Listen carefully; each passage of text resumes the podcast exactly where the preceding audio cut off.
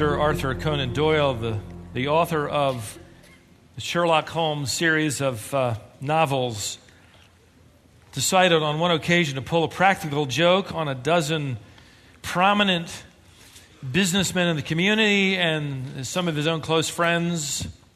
He sent them all the same telegram anonymously, and all the telegrams said on it were the words, All is discovered. Without ever intending for this to happen, it created quite a scandal because within 48 hours, half the recipients of his telegram had mysteriously left the country without a word. This isn't a new problem or challenge, is it? Diogenes, you go back to the fourth century BC, that philosopher who became famous as he walked around Athens with a lantern burning brightly. And whenever he was asked, What are you doing? He would say, I'm looking for an honest man and I can't seem to find one. Warren Wiersbe, the former pastor of Moody Church and a prolific author, wrote in his little volume that I have in my library at home a book called The Integrity Crisis. And I quote The church has grown accustomed to hearing people question the gospel simply because the message seems foolish. But today the situation is reversed, for now the messenger is suspect. The reason this kind of issue matters so much to the church is fairly obvious. A cynical world is, is today basically asking the same thing. They're asking the same questions. Why should we listen to you? Why should we listen to the church? How do we know you're telling the truth? Do you really believe all that stuff? And if you do, shouldn't you be living it out? Can the church be an institution worthy of being trusted? Well, Paul the Apostle would believe and teach that the solution to this conundrum that's been going on really since the age of the church began he began to teach that holding a spiritual office in the church ought to belong to someone who is submissive to the Holy Spirit. And one of the most critical questions to ask and answer is who is leading the church and what exactly qualifies them to lead. And this wonderful little new series of books, they're not little, they're actually large hardbacks. Chuck Swindoll, the chancellor of Dallas Seminary, has written them. They're called Insights, and I have his insights on the book of Titus at home in my study. And he said this He said that Paul is demanding leaders to be men of character, regardless of their age, regardless of their wealth, their experience, their power, or their position. Leaders must demonstrate proven Christian maturity. But without that, everything is suspect. Without that, the church is hindered and the name and cause of Christ is hurt. I shared with you a number of years ago, most of you probably weren't even here, but I remember telling you about a leading Christian statesman coming to Colonial a number of years ago. Pastor and a Christian leader, a man of integrity. In fact, he's so well known that if I told you too much about him, you'd figure out who it is, who he is. He's with the Lord, and I don't want to disparage him in any way. But I remember on one occasion when he was visiting, I was showing him around Cary, at the time, population 32,750. A lot of land. And I said, We're looking at that land and this land, and, and uh, we need to build. We're renting this school. And, and he said, as we drove along, he said, You know, what you need to do is put well known, wealthy men on your board. Their influence and their financial resources will provide for the vision that God has given you to do what you need to do. While I thanked him for that advice, something in my heart said, I, I don't know about that. Didn't ring true. You don't find business connections and financial portfolios as a list or among the list of qualifications for those who will lead in the church. It was tragically ironic that years after this man passed away, a gentleman who had served as his board chairman for decades, a prestigious and well known banker and landowner, died. He and his wife died in a car accident. They were involved in tragic accident. The funeral attended by thousands of people. But then the news came out a few months later that impacted that city and that ministry in an entirely different way. When this man's will was being probated by the court, a young woman in her early 20s showed up. The family, of course, wanted to know what she doing here and who is she. She claimed to be that deceased board member's illegitimate daughter. And she had all the proof that she needed to prove that, in fact, it was true that he had been secretly providing for her, paying for her education and needs all those years, living in the very same town. That family was devastated. The church and the ministries, and most importantly, the name of Christ and the cause of Christ, which you can only imagine how it was sullied because of that news. And what's more, all the major decisions this man had made were now in, in question. Now, I, I say that, and, and don't run to this, to this implication that if you're a banker, you can't be an elder. Or if you're wealthy, you're hiding something, you know, you got a secret or two. Now, my point is in that in choosing leaders, if we choose them according to worldly standards of success, they may not be meeting the standards provided by God, which truly matters. So, as Paul writes to Titus, his young protege and pastor on the island of Crete, the qualifications you find in chapter 1 have nothing to do with a financial portfolio. See, it isn't how much a man earns as to whether or not he can lead. How much he owns does not qualify him for oversight. So, what does? Paul continues to spell it out for us. You'll notice he writes in verse 7 of Titus chapter 1, where we left off in our last study. For the overseer must be above reproach as God's steward. The overseer, the overruler, and he changes the term, in fact, from presbyteros, administrator, in verse 5, to episkopos, or overruler. So the elder administrator has to fit qualifications. And now he shifts the term because this man is now going to be seen as an overruler. That is one who is in charge of ruling. And in that comes this shift in term. And I want to spend just a few minutes on this issue. It might be a little tedious for you, but it's important that we address it. The Catholic Church maintains that a bishop is higher up on the food chain than an elder that Paul is now going to give different qualifications for a separate, different office. They have the office of elder, and then they have the office of bishop. Now, what that does is it conveniently separates the bishop in verse 7 from the qualifications of an elder in verse 6, where he must be a faithful what? Husband. And father, obviously, allowed to be married and have children if he is married and has children, and here's how he's to manage them. The Roman church maintains that Paul gives us one list for married elders, qualified in verse 6. And then Paul gives us a new list for the office of celibate bishops in verses 7 to 9, where there's no reference to a wife or children. And of course, if that's true, then you're often running up the celibate food chain eventually to cardinals and ultimately to, to the Pope. The problem with all of that tradition and all of that hierarchy is this verse itself. The Bible just gets in the way of all of that. Verse 7 begins with a little Greek word for, or gar, translated for. For the overseer, the guy I've been talking about, must be above reproach. In other words, Paul is continuing his thoughts and he's not even taking a grammatical breath. He isn't changing the subject. Grammatically, there's no break in the flow of these characteristics.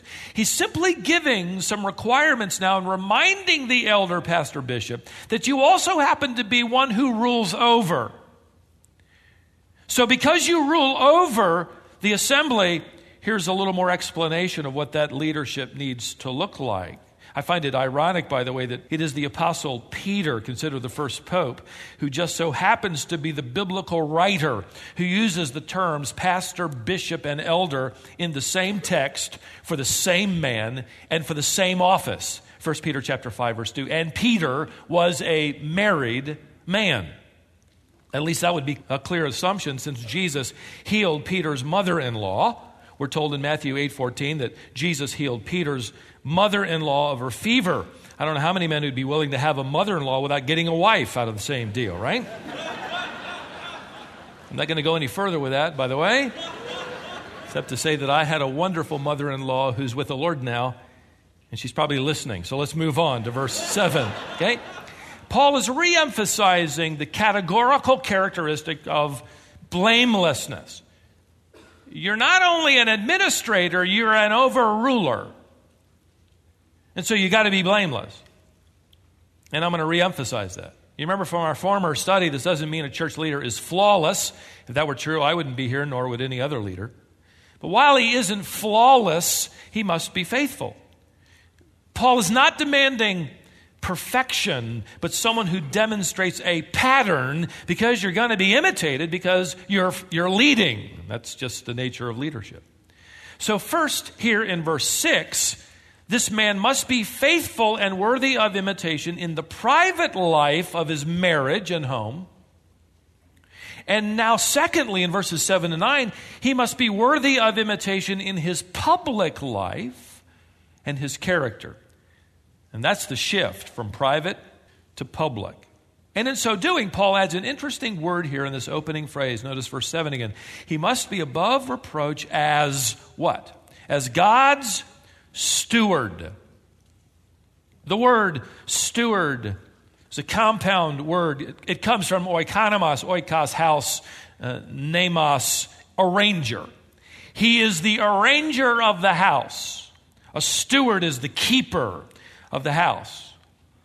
A steward in Paul's day would have more than likely been a slave who had risen up through the ranks because of his trustworthiness. Now, given the right to rule over the estate of this man, the estate owner, and manage this estate. The steward does not own his master's estate, he just manages it. He stewards it. He stewarded the manager's estate. Like the stewardess on the plane, now called a flight attendant. She doesn't own the plane, but she manages everyone inside the plane. She arranges the plane on behalf of her employer for the benefit of those who are flying in this, on this long trip or short trip. The idea steward is interesting in its Anglo Saxon etymology. It comes from an old Anglo Saxon word, stigward, which we changed to steward over time. It literally meant originally a stigward was a keeper of the sty. Literally, he was the keeper of the pig sty. Now, I know that doesn't sound all that flattering. We'd rather be sheep than pigs. But in this case, what this idea was is that this position was so critical because the survival of the estate depended upon somebody honest and faithful in the management of what was their primary meat supply. We got to make sure the guy in charge of pigs was honest because we're not going to have anything to eat if he isn't. This is the idea here, and you can, of course, think of one of the most famous stewards. The most famous in the Bible is uh, Joseph, Genesis chapter 39. Joseph was sold into slavery and belonged for a time to Potiphar, and because of his trustworthiness, he sort of rose through the ranks until Potiphar placed him as the manager, the steward of his estate. Joseph owned nothing, he managed it on behalf of the estate owner.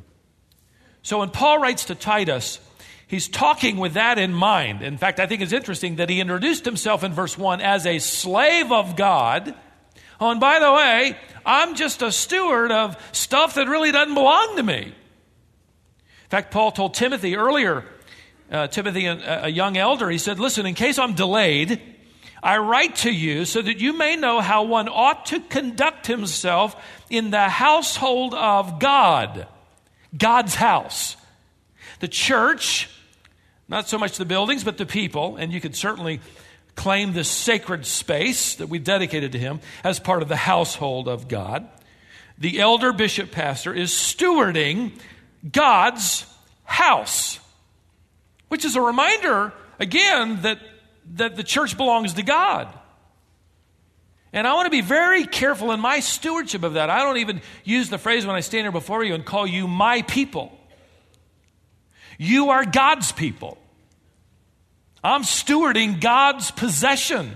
The elders with me, leaders, deacons and, and leaders and teachers, we're, we're literally managing God's possession, the church on His behalf, for the benefit of those who are on this trip.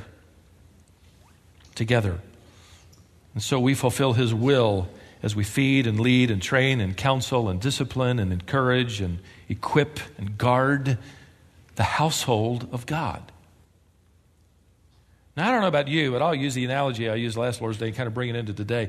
But if you've ever left your kids in the care of some babysitter, somebody who is about to steward your estate, your house, your children, you'll find yourself telling her some negative things first. Don't do this, don't do that, don't let the kids do that. Please don't let the kids do this. And, and you do that before you ever get around to telling the positives because you want their focus of attention on you to not miss any of the don'ts. Well, that's exactly what Paul is going to do here for us. He's going to give us five negatives about who the elder is to be before giving us seven positives. And we're going to deal with the negatives today. Notice verse 7. For the overseer must be above reproach as God's steward, not self willed, not quick tempered, not addicted to wine, not pugnacious, not fond of sordid gain. Now, let me outline these five negative characteristics this way. Because an elder bishop pastor not only administrates but rules over the assembly, it is God's household and he is put in charge.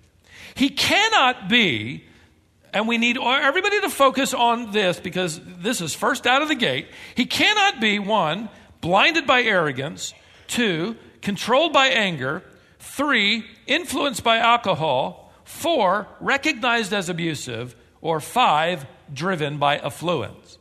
Those are the five negatives. Okay, you ready? Let's go unpack these one at a time. First, an elder can't be blinded by arrogance. Note Paul writes, God's steward is not self willed. And I think the reason this is first in the list is because it's the exact opposite attitude of a steward. A steward doesn't own anything. A steward, furthermore, doesn't do his will. He does the will of the master. He doesn't own the household. He's just on loan to the household. In fact, everything that he's going to manage is on loan to him. You see, to take that analogy a little further, you wouldn't expect to come home and find out the babysitters used your makeup and put on your clothing, painted the living room lime green, and gotten rid of the dog. Cat would be fine, but not the dog, okay? Unless you said she could. She's probably not going to be invited back. This isn't her house. Those aren't her clothes or makeup. She can't get rid of the dog. She was brought to the house to do your will. So let me add quickly here that this word self willed probably comes across as a little more mild to us English readers, as uh, more so than Paul intended. He's actually referring to somebody so given over to their will, so given over to their self will, their self serving arrogance, that that person literally gives off a spirit of entitlement. And everybody knows it. Entitlement. He doesn't exist for the sake of the church. He gives everybody the impression the church exists for him. In the analogy of the babysitter, this refers to you coming home only to find out that the babysitter's actually changed the locks thrown all your clothes out onto the front porch and changed the name on the mailbox. This kind of person says, This is all mine. My will matters above everybody else's. This kind of person doesn't walk through ministry, he struts through ministry. He's caught up with his own arrogant self importance. He's blinded by his own reflection. And this was the downfall of Satan, was it not? Given great responsibility as the highest order of the angelic host in managing them. And what did he do? He became blinded in his arrogance so that he said, I will ascend to heaven. I will raise my throne above the stars of God. I will sit on the Mount of Assembly. I will ascend unto the heights of the clouds. I will make myself like the Most High. Isaiah 14. I will, I will, I will, I will, I will. See, Satan had great authority. He just forgot whose will mattered. Most. One author said, then an elder never says, This is mine, because all he has comes from God. His time, possessions, talents are all loaned to him by the Lord, and he must be faithful to use them to honor God as he works with Christ, as Christ builds his church. So Paul says right out of the gate here, Titus, make sure you grant power only to those who aren't in love with it. Certainly those who aren't in love with themselves. Secondly, here's another negative an elder is not controlled by anger. Paul described it in verse 7 as quick tempered. It's important to understand that Paul in these is referring to a way of life. This is their character. In fact, there are two primary Greek words for anger. One word, translated anger in your New Testament, is the word thumos. We get our word thermos from it. It refers, however, to something differently than we, we would use a thermos for, but it refers to a, a fire that, that quickly blazes up and just as quickly subsides, like, like throwing straw or newspaper on a fire. You, get that, you get that whoosh, and then as quickly it's gone. The second word is orgelos, which is an anger that a man actually nurses internally so that he can keep it warm. That's the word Paul uses. Paul isn't referring to someone with an occasional burst of anger, but to a person with a propensity to anger. In fact, he enjoys it, and he enjoys it so much, he keeps it on the stove, so to speak. It's warm, ready to burst into flame at any moment. In other words, this is a person known as an angry man. He has an internal inclination toward anger more than any other emotion. And that's how he kind of responds to life with anger. And the reason this is so critical is probably obvious. Let, let me simply say that working with people provides so many wonderful opportunities to get what? Angry, right? It's okay to laugh. You serve in that classroom. You coach that team. You manage that department. You've got, more than anybody else, a thousand good reasons to lose your cool. And if losing your cool is your propensity, everyone loses. Because the role of leadership means you're going to be able to add resentments upon resentments, hurt upon hurt, anger upon anger. As one author said, even when Everything in the church seems to be going in the wrong direction, and people are critical or indifferent. The qualified elder must guard himself against a spirit of hostility and resentment and anger. It's frustrating, isn't it? Those of you who lead? Reminds me of what another author wrote rather humorously. He said, Every leader in here can identify with this truth that being a leader is kind of like running a cemetery. There are a lot of people under you, but nobody is listening. So, what are you going to do about it? What are you going to do about this? Well, let's go all the way up to Christ, the ultimate model shepherd. Can you imagine the irritation of spending three and a half years in the same room with Peter and Thomas and Judas? In fact, to come to the end of your ministry and, and the disciples are debating and arguing about who's going to be the greatest in the coming kingdom. It's going to be me. No, it's not going to be me. It's not going to be you. It's going to be me. No, here are the reasons it's going to be me. And what does Jesus do? No. He gets a towel and a basin of water and washes their feet. And they never forgot that. And at the utmost of his agonies, while he is being crucified, while he is receiving the worst offenses possible, he prays, Father, forgive them. They really don't know what they're doing. Luke 20, 30, 34. None of us have been offended like Christ. None of us have been hurt like Christ. None of us have been betrayed like Christ. So it's as if Paul is saying, this is the kind of pattern we're all to follow. And I want some human agents that are dedicated passionately to following this model and then turning around and allowing the body to pattern after them.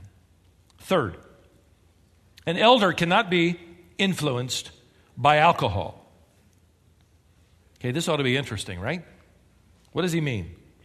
Paul writes, A steward of God cannot be addicted to wine. I've never met anybody who said, I'm addicted to wine. I've met a lot of people who drink, but I've never met anybody, apart from those who are recovering alcoholics who will admit there was a problem. What does the word here imply? The word Paul uses carries the idea of continually being alongside of wine. Literally, someone whose elbow is at the wine. In other words, he's saying wine is not to be seen as his companion. If you study biblical instruction regarding alcoholic drinks, as we call them, you'll soon discover that abstinence is not mandated. In fact, there isn't a, a verse that states that Christians should abstain from all wine at all times. What you do find are strong exhortations, even prohibitions against strong drink and much wine.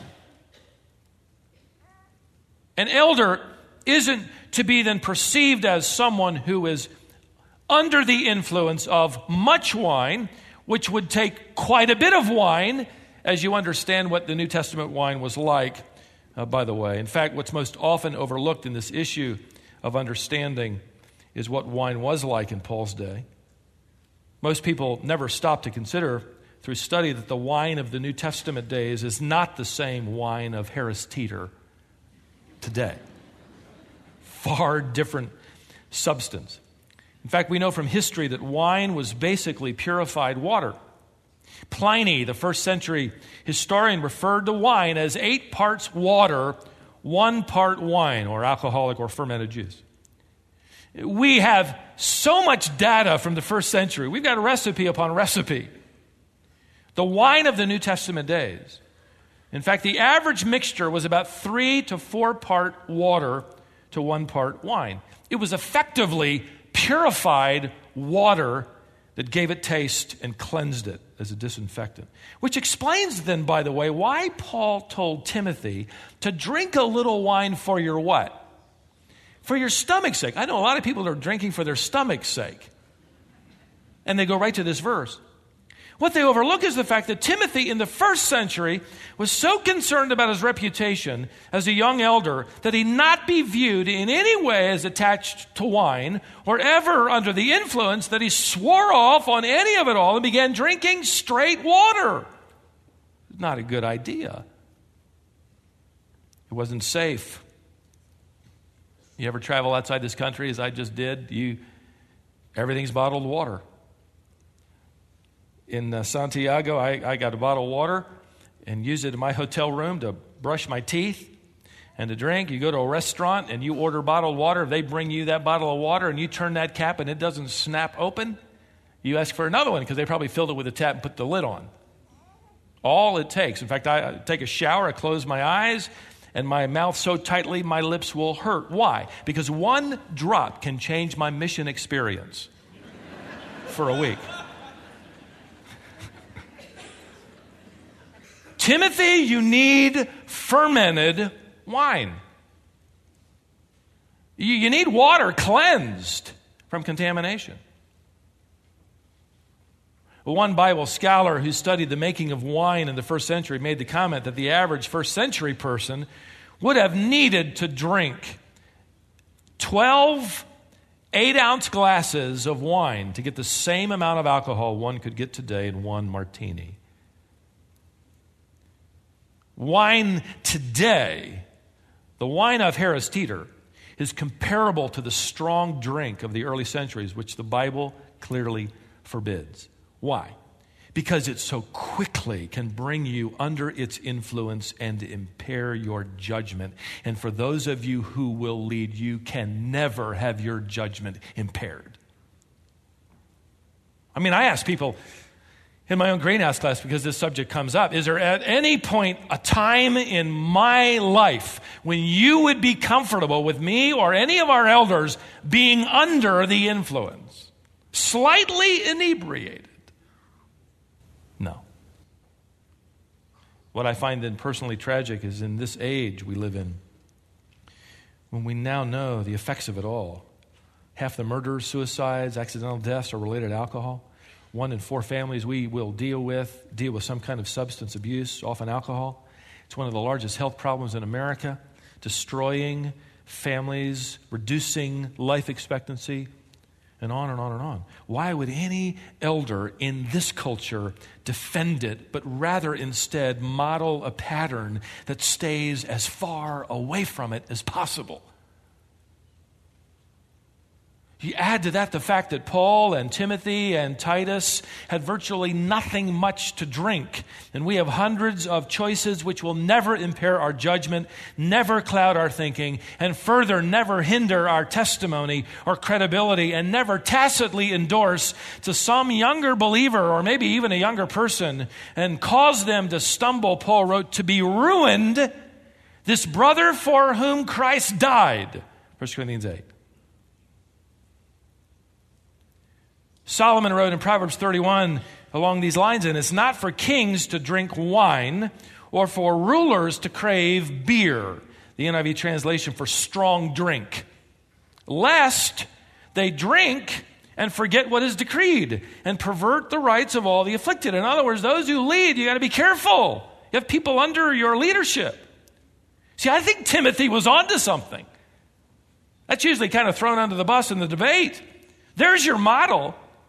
It isn't how much you can drink without offending somebody or needing a ride home, but how far away from it you can stay. And Paul writes here, not addicted to wine. Literally, he's saying someone who's not always seen as drinking because he would have to continually be drinking. And this man perhaps could with his elbow at the table so that he would drink those 12 glasses in a daytime so that he could get that buzz and be impaired. I am personally grieved and, and amazed, and I've watched it happening over the last five, six, seven years, how pastors and elders are now bragging about their own breweries in their basements, their own brew, as if this is some kind of great pastoral badge of relevance and liberty. Listen, sometimes our liberty strangles common sense. And whether you agree or not, I want you to know you're not going to find that here. For no other reason than that of influencing others toward holy living, our, our elders and our deacons and our leaders and our teachers are asked to model not how much they can handle, but how clean a life can you live. Got all these people following you. It isn't how close I can get you to the precipice of something that can destroy you, but how far away from it I can lead you. You see, people are going to want to excuse all kinds of things. This isn't just the same, the only issue. You got gluttony, you got media choices, certainly pornographic material, which would flow into sensuality in movies and, and in music the use of drugs. People are going to want to take all that and put it into Romans 14 and say, listen, it's my prerogative, man. Don't put me into legalism. I'm under, I'm under the, the, the constraints or the release of liberty. An elder does not think like that. He's thinking, what would be best for the flock? What would be the best pattern of living for those who follow us? What would protect them the most? That's how an elder thinks, who's a genuine shepherd. And by the way, every father and mother needs to take note as well. What you allow on television is going to become the standard, and they'll stretch it. They'll stretch it. They will stretch it.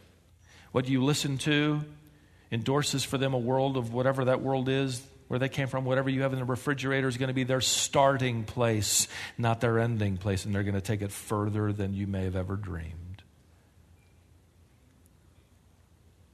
For the elder, he must not allow anything to cloud his mind or captivate his senses, and he wants to be sensitive to that. Number four, Paul goes on to say that an elder cannot be recognized as abusive. He writes in verse 7 not pugnacious.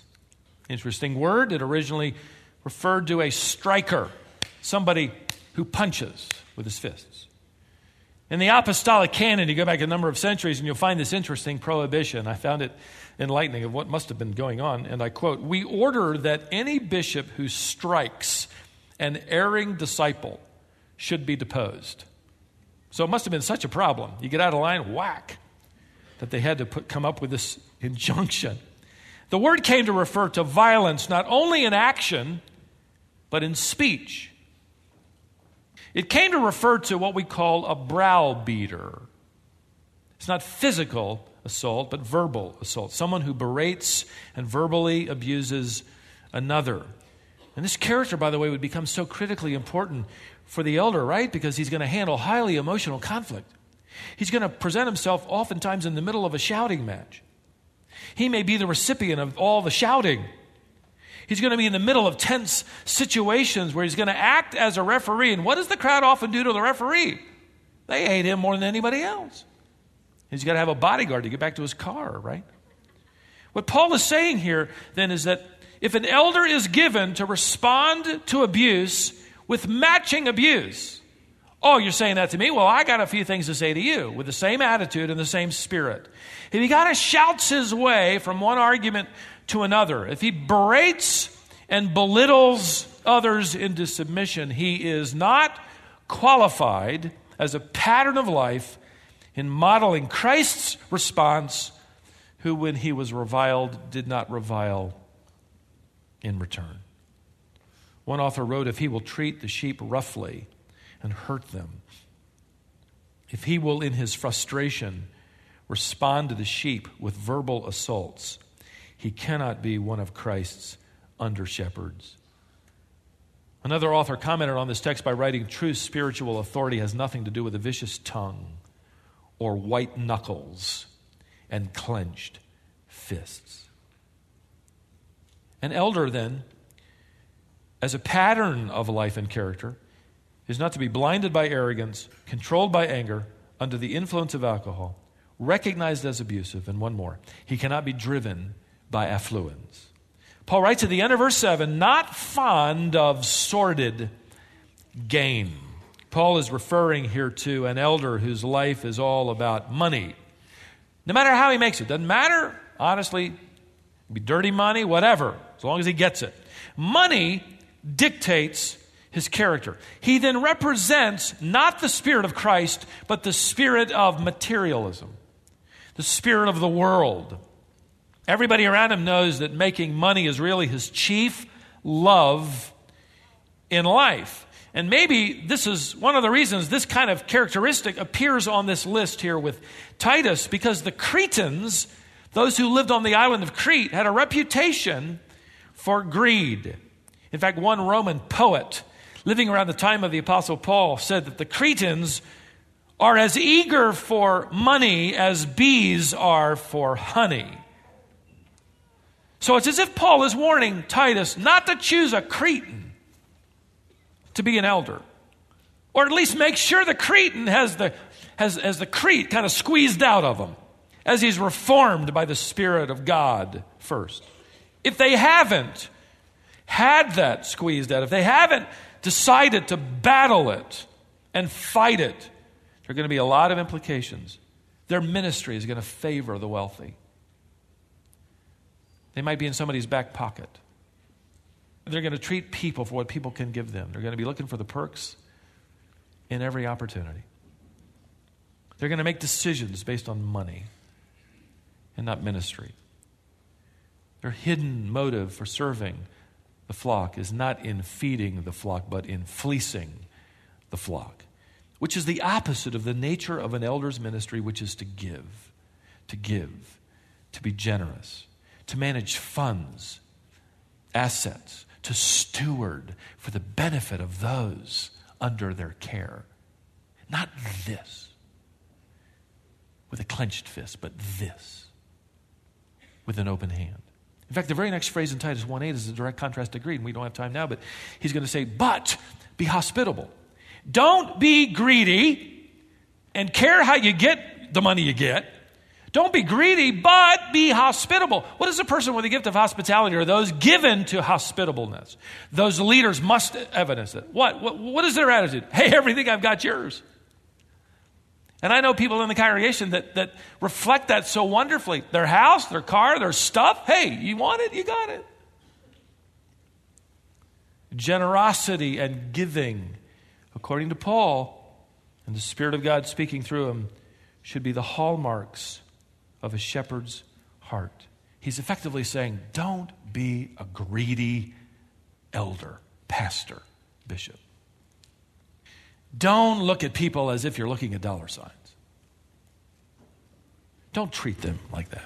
Be generous and giving. Is there anyone more generous than Jesus Christ, our chief shepherd? Does he not daily lavish us with his grace? Did you and I not get out of bed this morning and find deposited in our bank account of life a fresh deposit of mercy? It's new every morning. Grace, love. And he constantly models that spirit, and so must his under shepherds for the body. Not stingy, not greedy not shady, but generous, great hearted, and giving. Let's model that in the way we give to Christ, in the way we give to each other, in the way we live, shall we? I want to close with an email I received from a teenager just a few weeks ago. I'll leave her name off. I'm sure she, she uh, didn't expect me to read it most of it, but I wanted you to hear how we might even be able to model some generosity today. The subject line of her email to me read this is all in her subject line. My experience regarding a way in which Christians can improve their witness. She had my attention immediately. She wrote, You probably don't know who I am, but I've been attending Colonial ever since I was a baby. And we were in the old building. Now I'm a senior in high school. I wanted to tell you about a conversation I had with a coworker this past Saturday. I work at the El Dorado on Tryon Road on Fridays and Saturdays as a waitress. El Dorado is a good spot for a lot of people to go after church because they have good prices for lunch, and it is right next to the church. And I didn't say that because I'm looking for a deal after church when I go over there, okay? She said, I know Colonial isn't the only church that goes over there, but I know a lot of Colonial people do. I was talking to a coworker recently, and I mentioned how I bet Sunday's a good day to work because it's really crowded from all those people coming after church. He told me that, in fact, it's not because he never receives good tips. And I'm sure you know, as a waiter or waitress, the majority of our salary comes from tips. I remember him very clearly saying, you know, they go over there and they get blessed by God, and then they can't even come over here and pay for our service. He claimed that was the reason he never went to church. Do I believe that is the only reason? No. There must be something else going on, but nonetheless, it is still a bad witness. One of the other waitresses calls us Christians freeloaders. And the worst is when somebody leaves a gospel tract instead of a tip. Don't do that, by the way. I think if you want to leave a tract, you ought to leave a really big tip inside so they'll read it. As I said, I know Colonial isn't the only church that goes over there. Nonetheless, Colonial is a big church. You can do what you like with this information. You can keep it yourself, share it with a Bible study, whatever. But I wanted to tell you because um, you could make a big difference. In my opinion, Christians should always tip well, especially when they come in their dress clothes on Sunday for lunch, because it's obvious that's where they came from. And if they can't afford to tip well, they ought to get fast food or eat at home.